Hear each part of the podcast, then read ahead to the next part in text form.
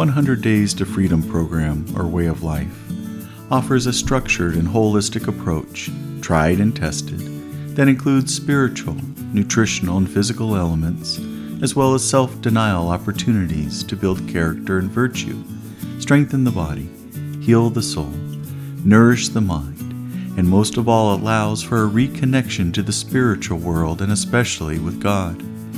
The program is offered free in digital format accessible at www.deaconpat.net. Think of the fisherman's net, deaconpat.net. And each day a short reflection is shared with a specific theme to be the focus of the day.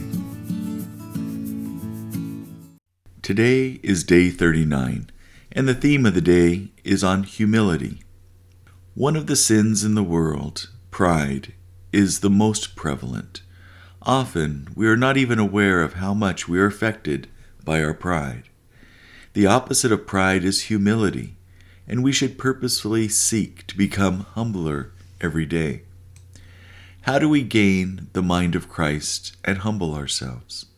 To put on the mind of Christ, we will need to make a firm decision to ponder, understand, and adopt Jesus' way of thinking.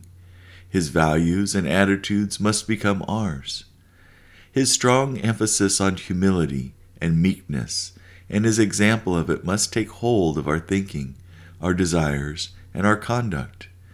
We must admire his humility and want it for ourselves. For this to happen, we need to earnestly and regularly pray for the Holy Spirit to change our hearts, for it is impossible to do it with our own strength. We will also need to understand what Jesus meant when he called men and women to humble themselves. We discover that from the Greek word Jesus and the apostles used, tapeinos, which conveys the idea of having the right view of ourselves before God and others. If pride is an exalted sense of who we are in relation to God and others, humility is having a realistic sense of who we are before God and others. We must not think too highly or too lowly of ourselves. Rather, we must be honest and realistic about who and what we are. I have an exercise for you. Think of someone in your life, present or past, who you would consider being a very humble person. List three attributes of that person that you feel were at the core of their humility. This is a great exercise. You might have to think back for a while but then really think about what it was about that person that you saw as humble. What was it deep at the core that made them that way? Let us pray. O Jesus, meek and humble of heart, hear me. From the desire of being esteemed, deliver me, Jesus. From the desire of being loved, from the desire of being extolled, from the desire of being honored, from the desire of being praised, from the desire of being preferred to others, from the desire of being consulted, from the desire of being approved, from the fear of being humiliated, from the fear of being despised, from the fear of suffering rebukes, from the fear of being forgotten, from the fear of being ridiculed, from the fear of being wronged, from the fear of being suspected that others may be loved more than I.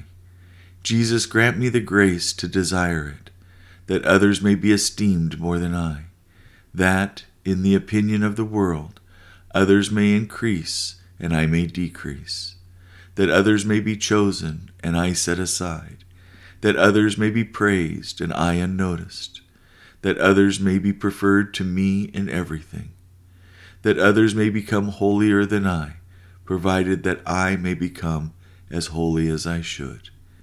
Amen. Well, thank you for listening today. I think this is a great topic for us to ponder throughout the day is really our struggle with pride.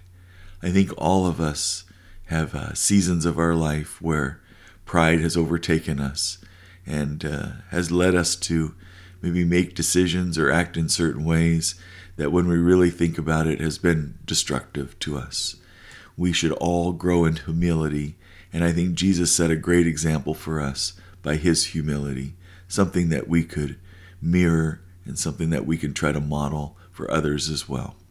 Well, God bless you until we talk again tomorrow. See ya. I'd like to thank you for listening and also for participating in the 100 Days to Freedom program. Remember the program workbook with instructions, guidance, reflections, and checklists, which are essential to the program, is available at no cost to you via a link on the blog deaconpat.net. Think of the fisherman's net, deaconpat.net. May God continue to reveal Himself a little more and more each day, and may you begin to see and feel His presence ever greater in your life. That is my prayer for you. May God bless you and keep you in His loving embrace.